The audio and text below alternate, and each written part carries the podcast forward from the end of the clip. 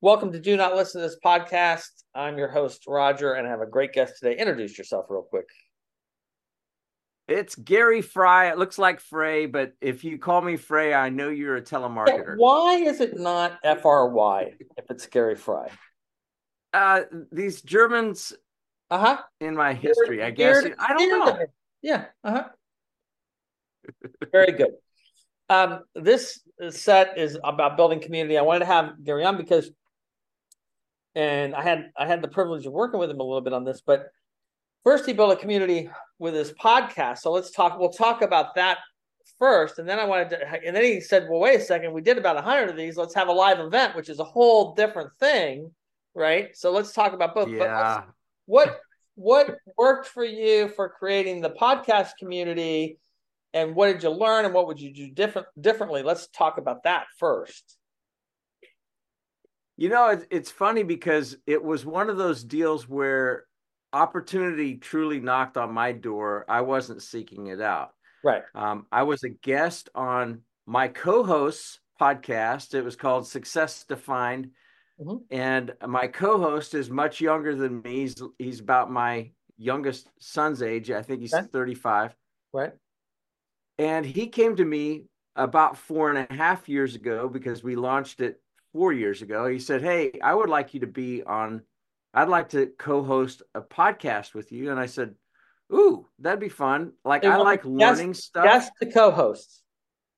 Yeah, that's my co host telling, ask me that. And I said, Yeah, that's great. I, I love learning from you. Like, this guy sold his first company when he was 24. I did my first turnaround when I was 28. Yeah, so there was I just like this guy. common ground. Yeah. And so I I said, but there are two conditions. Okay. He goes, What are they? And I said, The first one is I want to call it the Anything But Typical podcast, if it's available. And Right. he goes, Ooh, I like that. Why? And I said, Because all of us are anything but typical, our, and our thumbprints prove it. Like everybody has a unique story. And I want to just find the people that are willing to tell the behind the scenes reels, not just the podium finishes. He goes, Oh, I like that. And I said, and I was also positioning this CPA firm that I'm now a partner in, which is hilarious because I'm not a CPA and I'm the only non CPA. But, but just for those people that don't know, he has worked at a couple banks. yeah, but I'm not Small a ones. finance guy Small at ones. all. You don't need to be a finance guy to work at banks. That's true. I'm a problem solver, Yeah. but and I'm also a college dropout. So like I couldn't even talk about that. Like, Yeah. oh my gosh, you know, Right. what kind of an idiot is this guy? But I so but we we serve only privately held businesses and their owners, and I love them because I've run four companies myself, Right. and I'm very passionate about the privately held sector of the economy because that's the engine. And eh, as if if you have good leaders, it has a ripple effect on families and communities. Right. Right. And if you have a bad leader, it has the same thing. So Right. I want more good leaders. So I said, this is where I'm going with with the CPA firm and kind of positioning them because it was true to our DNA and it's true Right. to my DNA. Right. And I was again, I wasn't a partner at the time. I hadn't bought in yet. right. I hadn't even been invited in yet. So the second thing is, as I said, I, I just want to focus on privately held businesses and their owners. And I really want to focus as much at, just on Charlotte as possible because I was sick of being in the shadow of the Research Triangle Park in North Carolina, the Raleigh Durham area, Austin, Texas, Silicon Valley, et cetera, because we have a lot of cool things happening in Charlotte. I'm not opposed to outside, but I really wanted to have that. And he said, Man, Before you're you, speaking my language. I'm going to interrupt you because that's a big nugget that I think a lot of people miss with building community. They try to build too big of a community. If you start small, you can always grow. If you start big, you you really rarely get there. So being that focused helps to build the community for sure. Absolutely. You are the reason Uh oh. that you you really helped us when we started wondering, well, should we expand and get bigger? Right. One of my coaching sessions with you, Roger, was no, no, no. I forgot about this. Niche it, niche it, niche it. Yeah. Yeah. which is exactly exactly what we did at, Yeah. when I was president of the business journals in the United States of Yeah. all these American City business journals. We had 41 cities that we covered. We were local, local, local. We my chairman just pounded hyper local, and he had been the COO of Wall Street Journal and Dow Jones. So he came from big, but he's like, Yeah. no, it's hyper local. No, it is hyper you local. just reinforce it. Well, it, because the thing is, is that as you, if it's working in the niche and you niche down and you niche down again and you niche down, you get very, very specific. It's almost impossible for anybody to compete against you. Well, that was it. That we charged higher Yeah. advertising rates than the Wall Street Journal, Right. and we could prove it because our demographics were much higher than even the Wall Street Journal. I learned this. So in- I, I learned a lot from that guy, but you just reinforced it. So that's how we. And I, we to- yeah, I learned that from my radio days, right? So we were a radio station that was sold out. You had to buy us, and all you could get was promotional time. So I charged twice as much for the promotional mentions as they did for the advertising. and they're like, "You're crazy," and I go, "Am I? What else can you get? You can't buy a spot. What else can you get?" And and everybody fell in place, and so you know. Um, it, it helps being really good friends with the sales manager, but that's it. So, so the so the podcast gets successful because you niche down, you stayed true to it, you had the boundaries. Then Yeah. you get this wall where you're like, okay, how do we take it to the next level? And that's the live event idea. So that started out as an idea, and then it actually happened to materialize. So talk a little bit about that because that's always hard when you're taking something that's an idea that could fail, right? Oh, big time! up sideways, right? Um, Yeah, big time. or it could be hugely successful, but it's rarely anything in between. Talk about how building that community, because that's more of an internal community. That's your team that had to build that, right? Yeah. Let's talk about that. Well, I think it still comes back to this Simon Sinek ask your why, you know, do you understand your why? You do you do this a lot, Roger.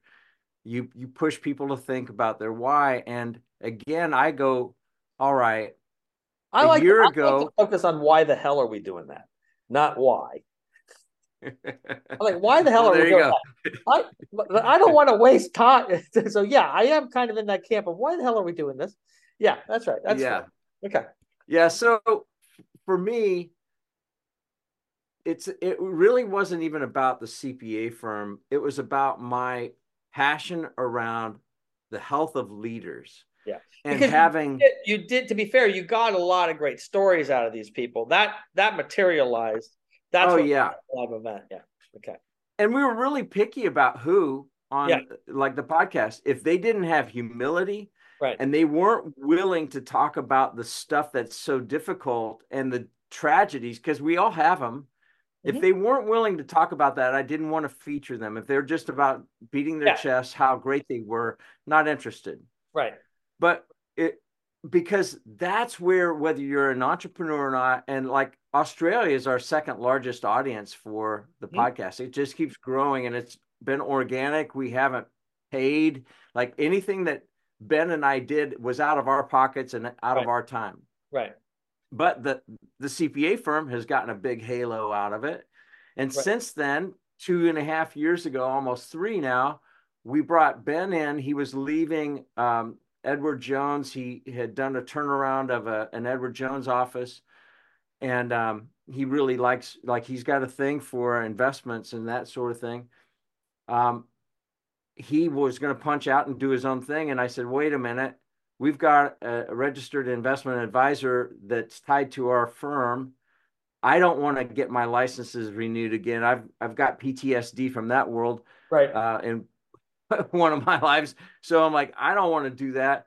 What if if you actually owned the majority of this little RIA that at the time Right. had six million under management, and so we had to convince partners that weren't even my partners yet that were had 100% control of that little six million dollar deal. Well, it's now half a billion under management, and he has. We only have 17% of it now, which Right. is awesome. right Well, so it's gotten a halo effect for him too in Right. destination wealth, which is is cool, but it's because of who we're trying to serve. So a year plus ago in October 2022, I said, man, in one year we'll have had 100 guests. Right. Because we only release every other week. It's a lot of lot of work. Right. Uh, and it's been a labor of love because we're we're doing it on our own time. Right. So I said, I would really love to honor these guys and do a one day event and get them together because what I want to do, what's lacking in Charlotte, North Carolina, is all the the power purchasers that were that built the city and rebuilt the city Right. from Bank of America, Wells Fargo, uh, Duke Energy, Belk stores, et cetera, et cetera. Those those big power brokers they had a relationship with one another and they they cared about the city Right. all those thrones have been abdicated since i came back in 2015 and i worked Different. under the ceo of bank of america uh, hugh mccoll who really built our skyline Right. but this this community of people um, it's like it's going to have to be the small business guys the entrepreneurs because the big the big bureaucrat, They, bureaucratic they they cashed out. they cashed out Yeah. and or they've died out Yeah. Well, and- yeah. in, in our city Yeah. and and and the ones that are running those companies you know bank of america god bless them but the guy is from boston he's not from charlotte and Right. they'll give lip service to charlotte but they their heart isn't really here Sure. so i'm like we've got to do something to help connect these great people they don't need a hundred uh, new best friends but they need to know each other because Right. you can get stuff done fast when you have a relationship Yep. with somebody you trust Yeah. And Yeah. the, the the more powerful you become or the richer you become the fewer people that you can really trust Yeah. That's right. so that was the whole point so we decided all right we want to do this one day event and i want it to be a learning event and Right. a connecting event Right. so i call you and i buy some some uh Yeah. strategy sessions with Yeah. you Yep. Yep. Yep. and I'm like, hey, this is my idea. And one of the coolest things that that you did, like I've done these events for very wealthy families when I was in private equity, like very, very wealthy families. And it was always, no matter what we did, we would do these partner stories where I would pick a couple families where I knew their stories and I'd have them be interviewed by somebody that worked for me. Mhm. And everybody at, at, after we were done with the event, we'd do a post event survey. It didn't matter whether we had live open heart surgery video links to the Cleveland Clinic, which we did, Right. uh, which like we wanted to give them experiences that their money could not buy, which we did. But that still didn't ring the bell as much as hearing other people's stories. So, like, that was the thing. Right. So, I was going to do that at the end of the day, kind of Right. build to that. And you said, Gary, flip it, flip it up upside down. Do that the first thing. Yeah. So we did. Yeah. And it was again the number one thing. We called it Confessions of a CEO. We made a lot of fun out of it, had a lot of fun with it. But um and we we gamified the whole thing. That's the number one thing out of a very cool day. But I was I you said you said it's like either going to be successful or it's going to be failure and I had butterflies even You though don't know. I mean, you you don't you you You like don't know. it- it- when you're in it, it can be successful and you can go, oh, this is going to take a turn for a worse, or it can feel like it's a failure. You're like, oh, this is going to work out. Um, but I'm glad it worked out for you. Yeah, I think the biggest mistake people make in live events is trying to build up to something. We don't Yeah. live in that attention span world anymore. That's like a last century, you know, let's build up and then people walk away with it. You have to hit them in the face in, in, you know in the metaphorical sense, not in the physical sense, but in the emotional sense and the heart Yes. and right out of the box, or or nobody's staying, or worse, they're in the back talking bad about your event. So Yeah. And so the other thing that you helped me do, I was like, man, I don't want these guys to have to pay for anything because right, many times entrepreneurs and successful business owners everybody expects them to pick up the tab. They they are expected to write the check for the charity or whatever. Yep. I'm like, no, I want to serve them. I don't want them to have to pay for this. But our company couldn't afford a 30 grand right. check that was going to take to do this event. And that was even doing it, you know, smartly. Like we we weren't just lavish.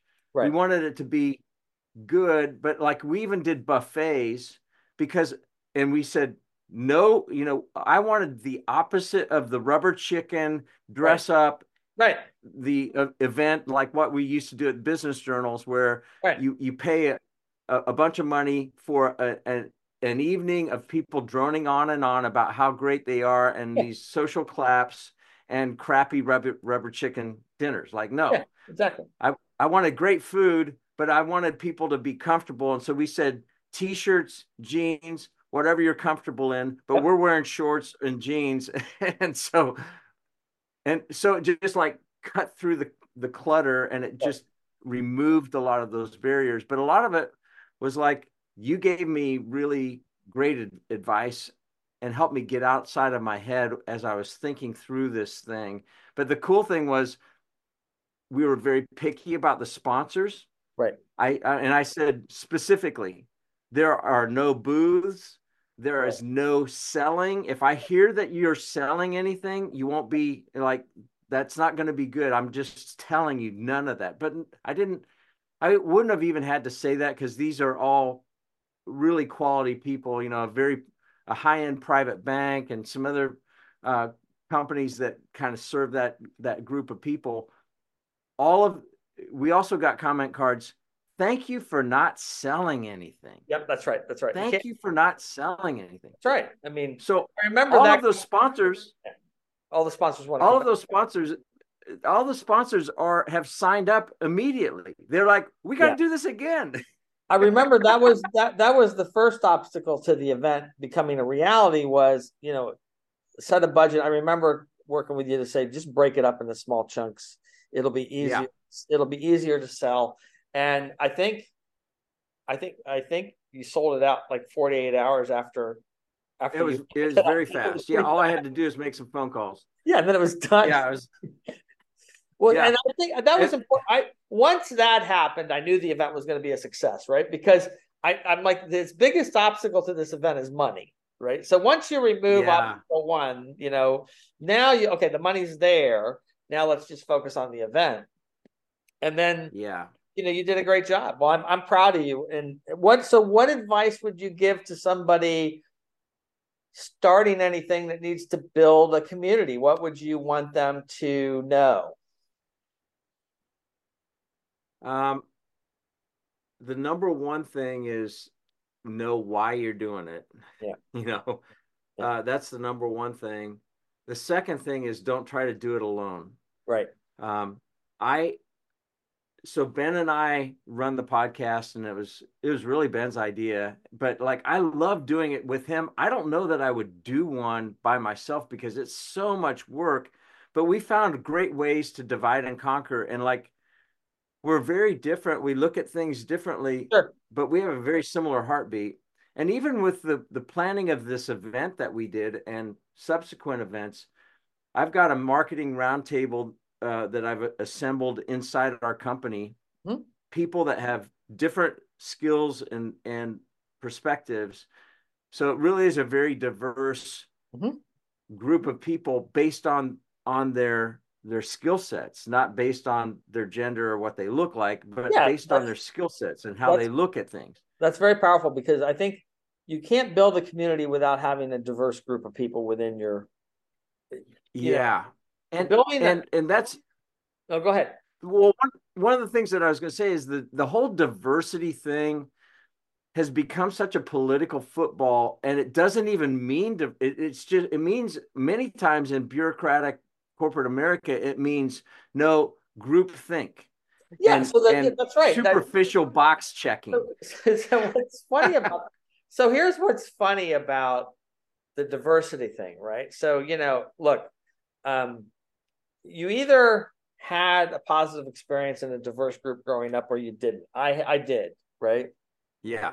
So if you had a positive diverse experience, then it's it, you're just like, well, why doesn't anybody else get this, right? Right. But yeah. People are so afraid of people that don't think like them, act like them, or look like them, right? That it just yeah. triggers it triggers so many things in them, right? And it's the irony is those are the ones that probably need the diversity training the most. right? And what well, I yeah, you know, what I like to say to them is like, stop telling me you t- stop telling me you're in charge of everything because I know you're not. I, you know, your wife is in charge of half of what you do, and the other half she lets you think you're in charge of it. So, or or or the you know, uh, so no, you're not in charge. The you, you know, so yeah, the you need the diver- and diversity doesn't have to be anything complex. It's just different opinions. Yes, and and being able to listen and respect those opinions. Yeah.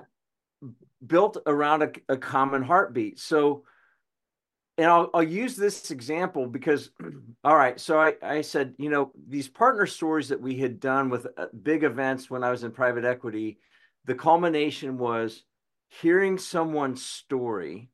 Right because everybody thinks, oh well, they're a billionaire, and you know the millionaires have envy of the billionaires. I mean, it's just it, like it just never ends, right? And and they all think, oh well, it must suck to be them. Well, sometimes it does, and so we would have these stories. Like we would have, I'd have somebody interview them. I knew their stories, and so I was very picky about who. And then all of a sudden, when people realize, oh my gosh, I didn't realize that you went through that horrific experience with your children or sure. that you were raised like this or that, that like all of a sudden the the walls fall yeah, down. The walls come down. That's right. So that was what I wanted to do. And you said flip the script. So we did this confessions of a CEO and we we gamified it.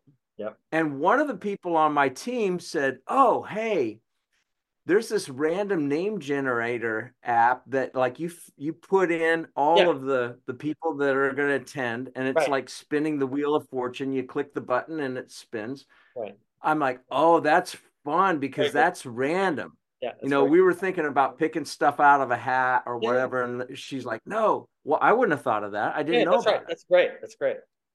She did. And then we had and i i wanted to be very purposeful about the questions. So what we did is we had 15 questions. We put them on each of the five chairs. We had five people that were randomly chosen by the name generator. And so what happened was is people are like, they're either getting excited or they're getting nervous that their yeah. name may get, get called up. That's right. but we gave them the choice of these 15 curated questions and they were heartbeat questions. They, you know, some of them were pretty deep. Right and some of them were a little bit more lighthearted, but none of them were superficial. Right. But we gave them choice. Yeah. Again, back to what you had said, Gary, know your audience. These are CEOs, they are alphas, they like to be in charge. Don't tell them what they have to do. Yeah, I think then your what was unique about your situation was if you just put somebody up there to speak, right? Yeah. You would have increased your probability of failure. Yeah. Because all of them would have been going, well, I could be up there speaking. And we wanted to remove that. That was the whole thing we wanted to remove, which was, oh, you think you could be up here speaking? Oh, okay, Mr. Smarty Pants or Mrs. Smarty Pants. Okay, well, that's going to be, and once you do that, that forces everybody to be present. You know, in live events, yeah. in live events, if you're not doing things that make people be present, the live event's going to fail and the mistake so many live yeah. events make, the, the mistake so many live events make is they get everything together and then they're just there focused on pitching and selling the next live event that they're not even present at their own live event. So that, i say that's the biggest mistake i see. Man that's so good. Yeah. That is so how do you how do you engage somebody to be present well, you have to. That's what improv does, right? So it for it for it forces you to think in the moment versus you know uh, the future or the past, right? So anything you do that puts people in a present situation is going to is going to work out well. Again, it might be a big failure. That's okay. You'll learn from that. You'll learn more from the failures than you do from the successes, right? The hard part, I think, for yours was it it was a success, and now you probably have had a challenge feeling it, right? Like it's really hard for people to feel the success of something because you don't get that at the bar. You don't get yeah. nobody goes, hey, we were all very successful today. Isn't this great? I think, oh, this son of a bitch missed me. You see, the, the human nature thing doesn't reward success as much as it rewards failure. Yeah, that's true. Um, the, you know, the cool, the coolest thing besides all the sponsors saying, "Hey, we got to do this again." Right. um, the, the coolest thing was hearing back from people where they were even doing posts on social media yeah. on linkedin etc doing shout outs about how much that meant to them like yeah. Yeah. that that was so cool and knowing that there there is there are connections that are forming yep there that the whole goal for me was tighten the weave relationally among these leaders because if you have that happening and uh-huh. it's not because it's a an exclusive social club. It's not that at all. Right. It's about it's about getting stuff done for the greater good, for the yep. the greater community. Yep. That's, that's what drives me. So that was really cool. I'm glad th- I'm glad that everything was successful. Thanks for coming on the show. Uh, thanks for the compliments. And uh, I know next year's going to be even better. You're a great coach, uh, Roger. And I know that's not why you're doing this, but it really you and I both believe, and we eat our own dog food. We have to have somebody outside of our own jar to help us yeah, yeah, label. You coach, I coach, and we still need other. We still need coaches. Yeah, I because only, we have the same issue. Yeah, I only get good because I have other people pushing me, or you know, saying, "Well, okay, you've done that enough times. Why don't you try something else?" And that, so that trickles down. So I love, I love your improv you know the fact that you've done it you've taught improv yeah. it's terrifying yeah. um if you know but there's a lot of the application of that to life yeah you know, i mean look I, I, think that what life the whole thing about improv that people don't understand is it's not a, it's the only acting training that works for drama and comedy and it's got structure to it. People don't realize it has structure to it. And one of the things is bring it in into your daily life. So, you know, I'm doing improv all the time when I'm out on the golf course or when I'm out at a, you know, everywhere I'm doing it, you know, and, uh, and it keeps you young and it keeps you present and it, you know, um, it's very, very important to, to have something like that. If you don't have it, you know, it's not about going, you know, it's not about going up and going for the joke or going up or going to look like you're brilliant or you know. It's not that. It's just about being present and actually the whole stuff behind improv is to make the other person look like the star. That's the whole thing. Right? So oh that's so good and that and that's that's contrary to what you know most actors you know want their narcissistic fix right? Look at me, look at me, look at me. So it's it's a whole training process to get away from the look at me and you know, let's look at you. So well, you know, man, that's a money line right there. Um, and that's a great way to live. That's really what we've tried to do with our podcast, with the Anything But Typical podcast. It's not about Ben and me. Yeah. Yeah. It's, it's about, about, the, about the guests. That's right. It's That's about right. these other people. And, and yeah, Ben and I've interviewed each other and all that kind of stuff but it's it really isn't about us it's not That's, about how how do we make ourselves look smart it, no it's just about how do we pull stuff out of these people that have these amazing stories that need to be told yeah and this one like this podcast that i've done now for five years right the, this do not listen but i started out as a joke um but um, the name like that yeah yeah but um first and foremost, it's about the guest. But secondly, and more importantly, it's a and this didn't happen until year year two or three. It's about the supporters helping us feed stray cats and dogs and getting them good houses. That's it. That's what it's more important. So you don't ever give up on it because it's that's the base of it, you know. So. Yeah. Yeah. Well, thanks, thanks, again yeah. for coming on. Thank you so much for having me. And thank you for being a good coach to me too, Roger. I appreciate you.